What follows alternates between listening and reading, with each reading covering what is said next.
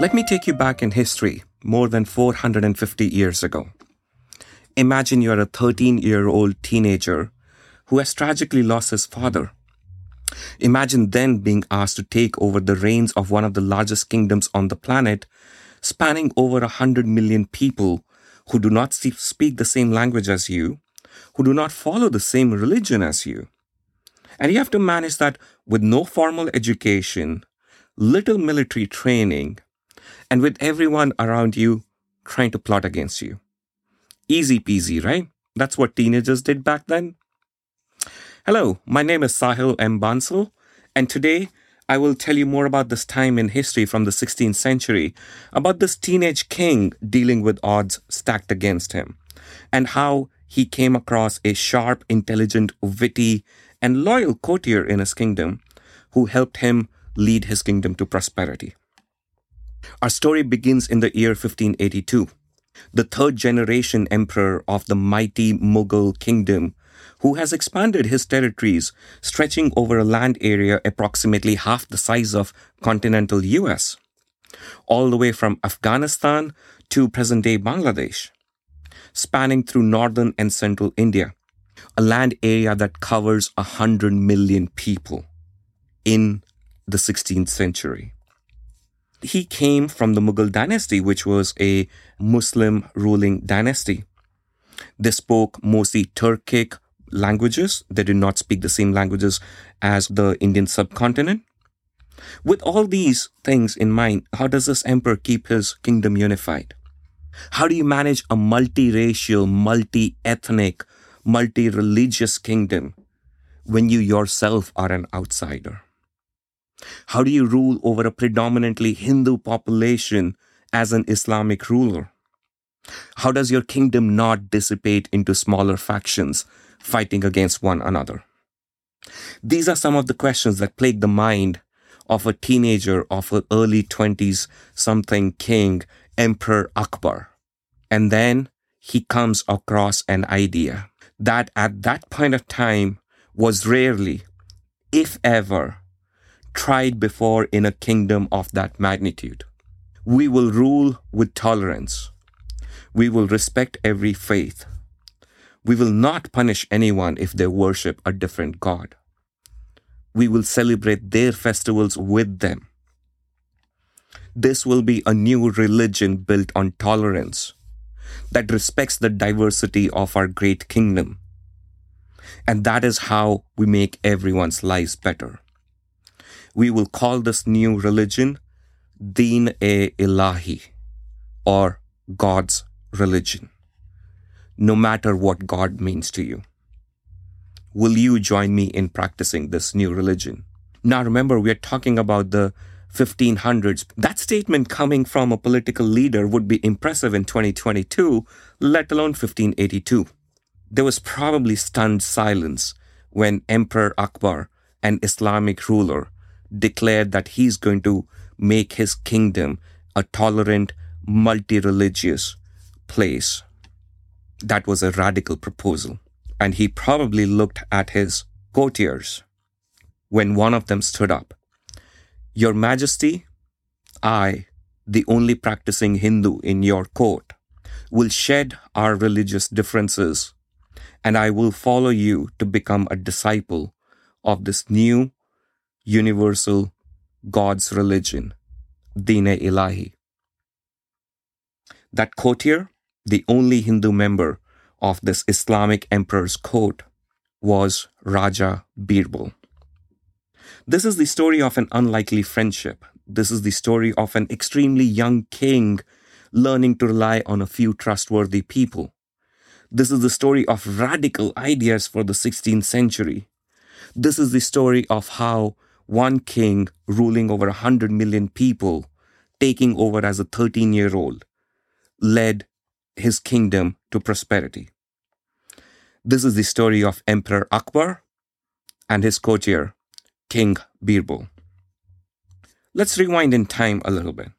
So, Akbar is the third generation, he's the grandson of the original king that founded the Mughal Empire. His father has tragically died while falling down the stairs. He's 13 years old. He's barely earned the right to listen to the K pop equivalent of that time. And now he's being asked to make decisions that will probably impact 100 million people. What does he do? Luckily, he had a few good, trustworthy people that he could lean on. But more than the fact that, you know, he was ruling over a big kingdom as a teenager, Akbar is known and remembered in time for developing his faith, his belief as a tolerant, prosperous ruler. He spent a lot of time, effort, money in promoting the arts, architecture, musical talents of his time. He had nine gems in his court, nine Navratnas, nine people who excelled at their crafts so much that Akbar considered them the best gems in his kingdom. He had a fantastic poet, a singer, a warrior, a finance minister. But most of all, the man he relied on the most was his right hand man, King Birbal, whose official post was being a foreign minister, but he was much more than that to Akbar. Birbal was known to be exceptionally smart, quick witted, knowledgeable in many different fields.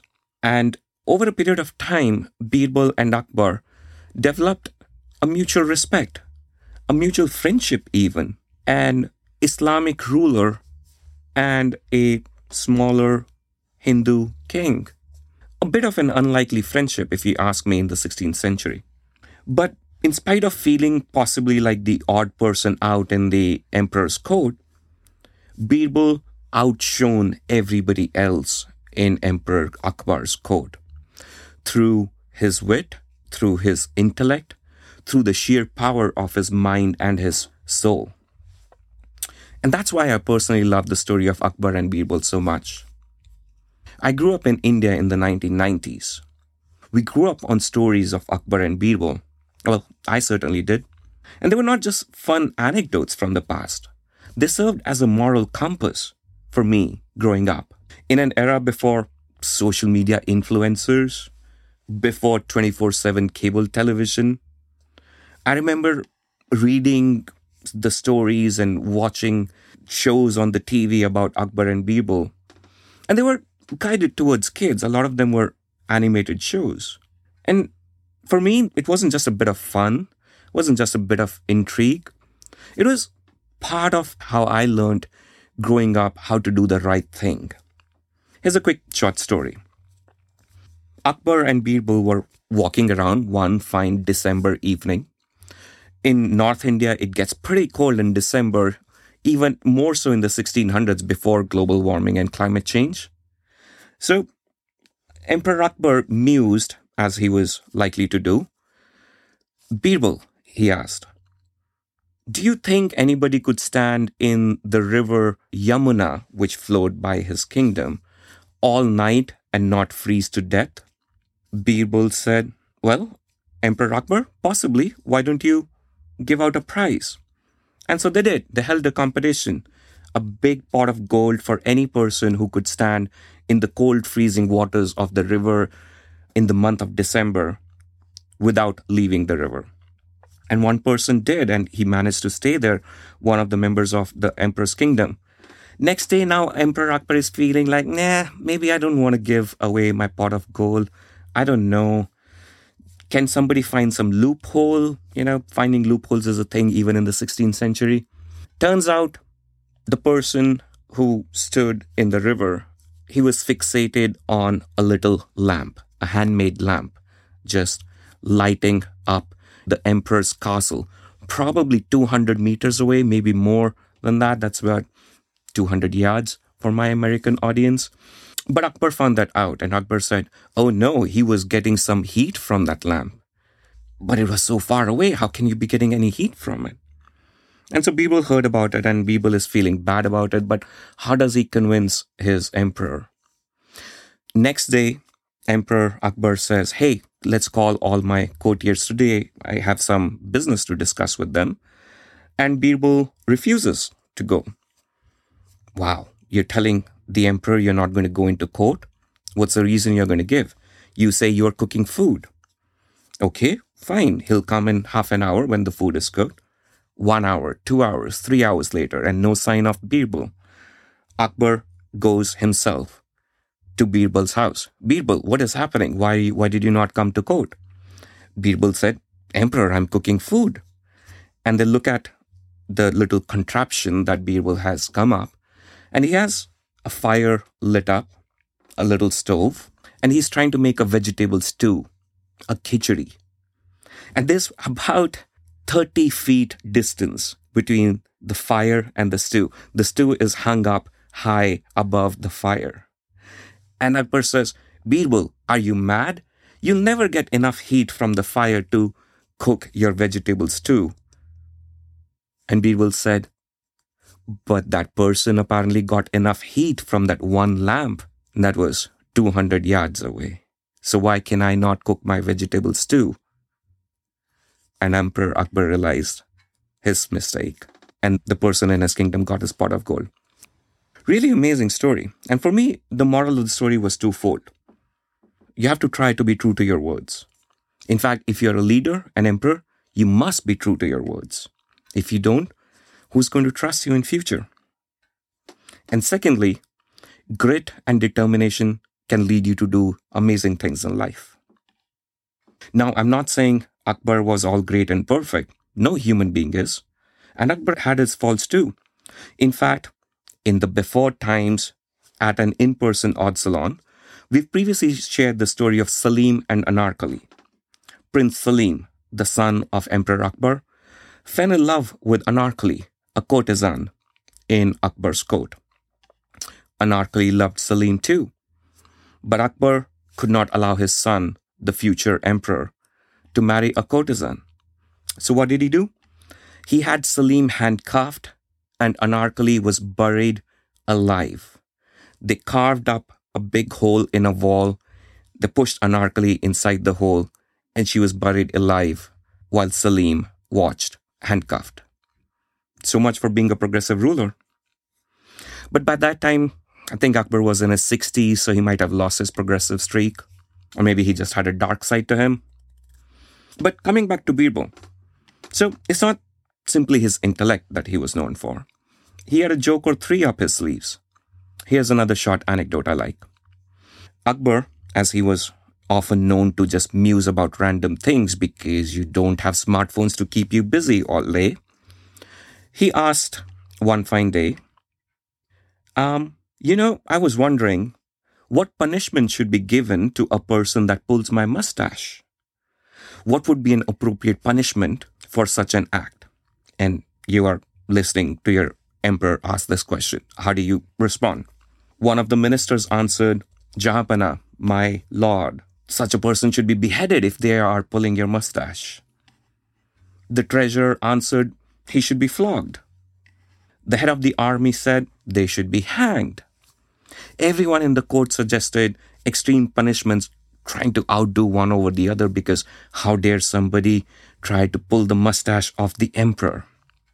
Akbar turned to Birbal and Akbar asked, Birbal, what do you think? Birbal kept quiet for a moment and then he said, Huzur, my lord, they should be given sweets. Sorry? Now just imagine being in the court at that moment. The emperor is saying, How should I punish someone who pulls my mustache? And you say they should be given sweets? Birbal, have you gone crazy? How can you suggest that I should reward the person who pulls my mustache? Akbar asked in anger. Birbal replied politely, Huzur, my lord, the only person that can dare to pull your mustache is your grandson. Should your grandson not be given sweets? Ha ha, everyone lived happily ever after. But I digress. There were many other stories like this that we grew up on about Akbar and Birbal. That could be a whole podcast series of its own. But I'll leave you with one final thought. Akbar, again in one of his moods, asked, Birbal, can you tell me one line that when I read when I'm happy will make me sad, and when I read that line when I'm sad will make me happy? Birbal thought for a little while, and then he remembered that he had heard something from a Persian poet known as Farid ud-Din from the 12th century. Birbal replied, This too shall pass. That's all for today. And remember, your grandkids are allowed to get sweets in return for pulling your hair.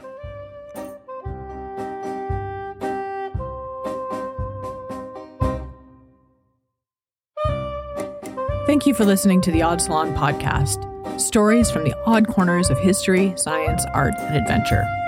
This podcast is made possible by the members of Odd Salon. For behind the scenes interviews and further resources from all of our speakers, join us at oddsalon.com forward slash membership. This episode was written and presented by Sahil Bansal, recorded by Mig Minor, and produced by Annetta Black and Trey Balchowski.